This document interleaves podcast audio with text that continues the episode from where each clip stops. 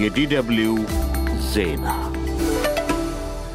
አመሰግናለሁ ሽቴ። ጤና ይስጥልኝ አድማጮች። ርዕሶቹን በማስቀደም የዕለቱን የዓለም ዋና ዋና ዜና እነሆ። በኦሮሚያ ክልል ምዕራብ ሸዋ ዞን አዳ በርጋ ወረዳ ትናንት ምሽት ስድስት ሰዓት ገደማ ታጣቂዎች ባደረሱት ጥቃት አስተዳዳሪ ጨምሮ በትንሹ ሰባት ሰዎች ሳይገደሉ እንዳልቀረ የዓይን ምስክሮች ተናገሩ። በጥቃቱ ለጊዜው ቁጥራቸው ያልታወቀ ሰዎች ቆስለው ወደ ሕክምና ተወስደዋል። ኢትዮጵያ ለገጠሟት ችግሮች ዘላቂ መፍትሄ ካላበጀች ከገባችበት አዙሪት ልትወጣ እንደማትችል ፕሬዚዳንት ርዕሰ ብሔር ሳህለወርቅ ዘውዴ አስጠነቀቁም። እስራኤል ባለፉት 24 ሰዓታት በጋዛ ሰርጥ በፈጸመችው ጥቃት 133 ተጨማሪ ሰዎች መገደላቸውን ሐማስ የሚመራው የጤና ሚኒስቴር ዛሬ አስታወቀም። በጥቃቱ ሌሎች 260 ሰዎች ቆስለው ወደ ሕክምና ተወስደዋል። ሩሲያ ከፊታችን የጸደይ ወራት ልታካሄድ ባቀደችው ፕሬዚዳንታዊ ምርጫ በኃይል የያዘቻቸው የዩክሬን ግዛቶችን ለማካተት ማቀዷን ዩክሬን አጥብቃ ኮነነች። የዩክሬን የውጭ ጉዳይ ሚኒስቴር ባወጣው መግለጫ በዩክሬን ግዛቶች የሚደረጉ ምርጫዎች ዋጋ የሌላቸውና ውድቅ ናቸው። በ16ቱ የፌዴራል ጀርመን ክልል መንግስታት የሚገኙ ሰራተኞች የደሞዝ ጭማሪና ተጨማሪ ጥቅማ ጥቅም በሚያስገኝላቸው ጉዳይ ላይ ከመንግስት ጋር ሲያደርጉ የነበረው ድርድር በስምምነት ተጠናቀቀ። በስምምነቱ መሰረት በክልሉ መንግስታት ውስጥ የሚሰሩ የመንግስት ሰራተኞች የአምስት ከመቶ በላይ የደሞዝ ጭማሪን አካቶ ከግብር ነፃ የሆነ ተጨማሪ ክፍያ ያስገኝላቸዋል።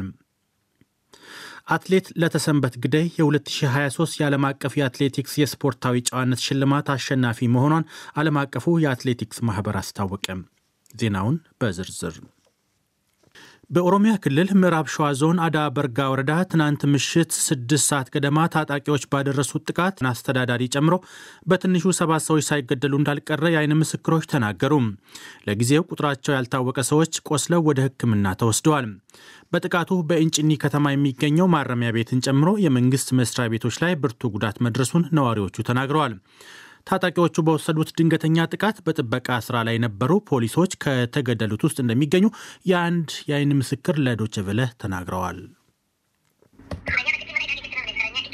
በመቶዎች የሚቆጠሩ እስረኞች እንዳለ ተለቀዋል። ብርሃኑ ሀብትዬ የተባሉ የከተማዋ አስተዳዳሪም ተገድለዋል። በተለያዩ ጥበቃ ስራ የሚሰሩ እንዲሁም በማረሚያ ቤት ጥበቃ ላይ ነበሩ የተባሉ ፖሊሶችን መገደላቸውን ሰምተናል። አሁን ጠዋት ከተማ ውስጥ ህዝቡ ከጸጥታ ኃይሎች ጋር ወጥተው አስከሬን እየሰበሰቡ ነው።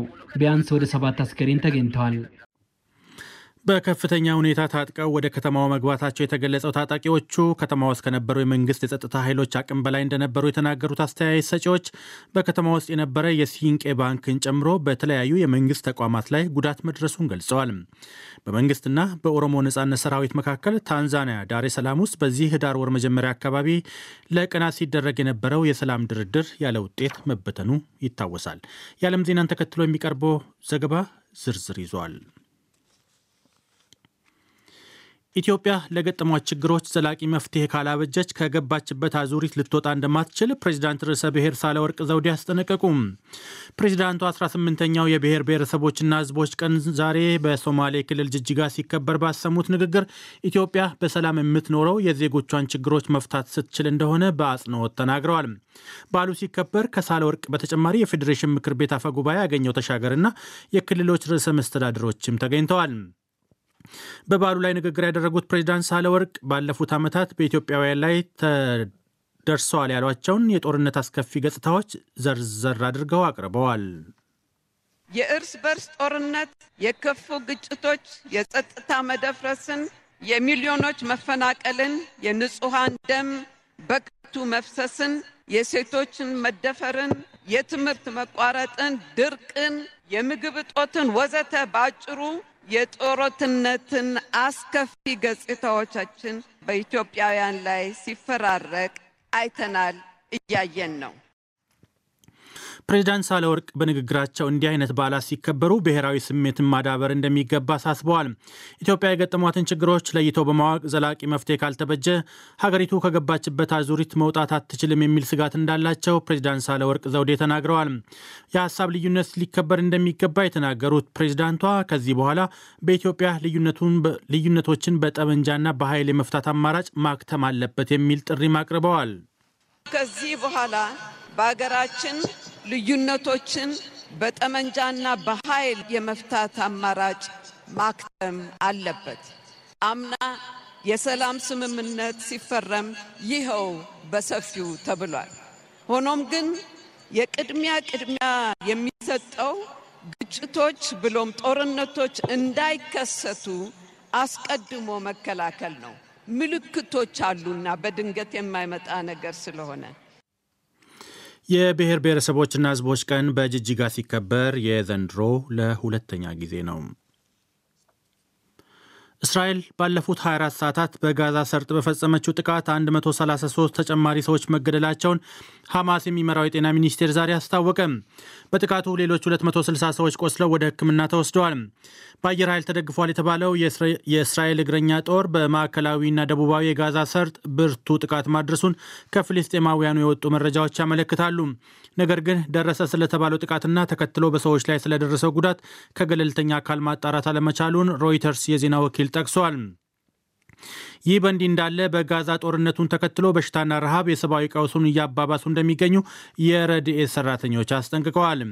ዩናይትድ ስቴትስ በመንግስታቱ ድርጅት የቀረበውን የተኩስ አቁም ጥሪ ድምፅን በድምፅ በመሻር መብቷ ተጠቅማ ሽረዋለች።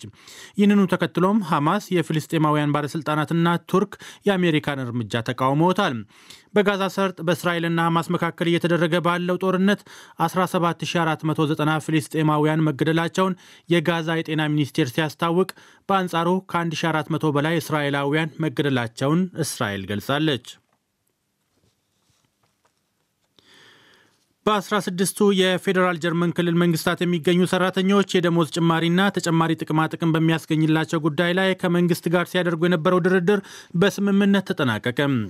በስምምነቱ መሰረት በክልል መንግስታት ውስጥ የሚሰሩ የመንግስት ሰራተኞች የአምስት ከመቶ በላይ የደሞዝ ጭማሪን አካቶ ከግብር ነጻ ተጨማሪ ክፍያ እንደሚያስገኝላቸው ምንጮችን ጠቅሶ የጀርመን ዜና አገልግሎት ዲፒኤ ዘግቧል።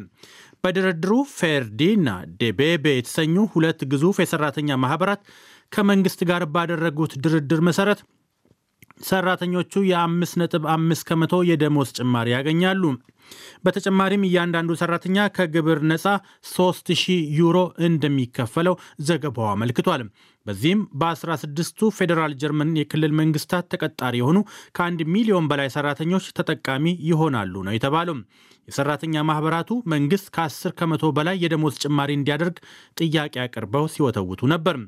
የስምምነቱ መደረስ በሰራተኛ ማህበራቱ ያልታቀፉ ከሁለት ሚሊዮን በላይ ሌሎች የመንግስት ሰራተኞች ተመሳሳይ የደሞዝ ጭማሪና ጥቅማጥቅም ሊያስገኝላቸው እንደሚችል ተስፋ ተጥሎበታል።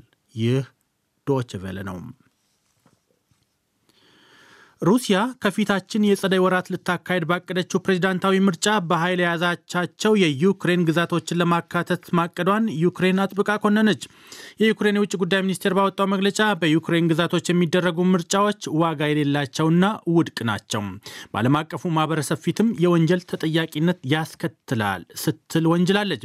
የሩሲያ የህግ አውጪዎች የሩሲያ የ2024 ፕሬዚዳንታዊ ምርጫ ከፊታችን የመጋቢት ወር እንደሚካሄድ ይፋ አድርገዋል።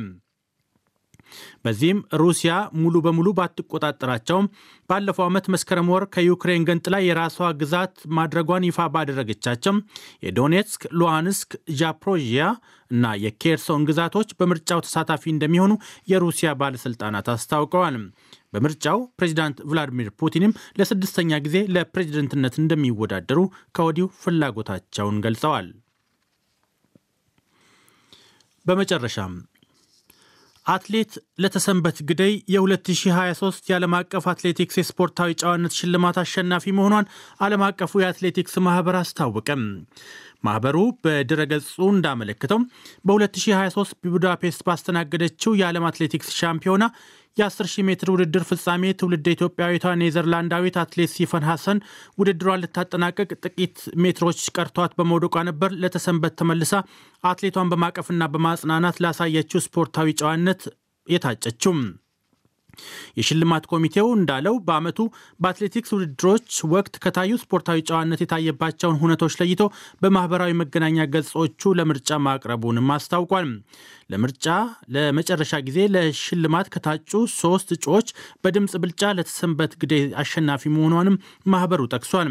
የሽልማት ስነስርዓቱን በቪዲዮ የተካፈለችው ለተሰንበት ሰዎች ሲደሰቱ እደሰታለሁ፣ ሲያዝኑ ማዝናለሁ፣ በሽልማቱም ተደስቻለሁ ብላለች። ለተሰንበት ግዳይ በቡዳፔስት የዓለም ሻምፒዮና የአገሯ ልጅ ጉዳፍ ጸጋይን ተከትላ በ10 ሺህ ሜትር ርቀት የብር ሜዳሊያ ማሸነፏ ይታወሳል። ይህ ዶች ቬለ ነው።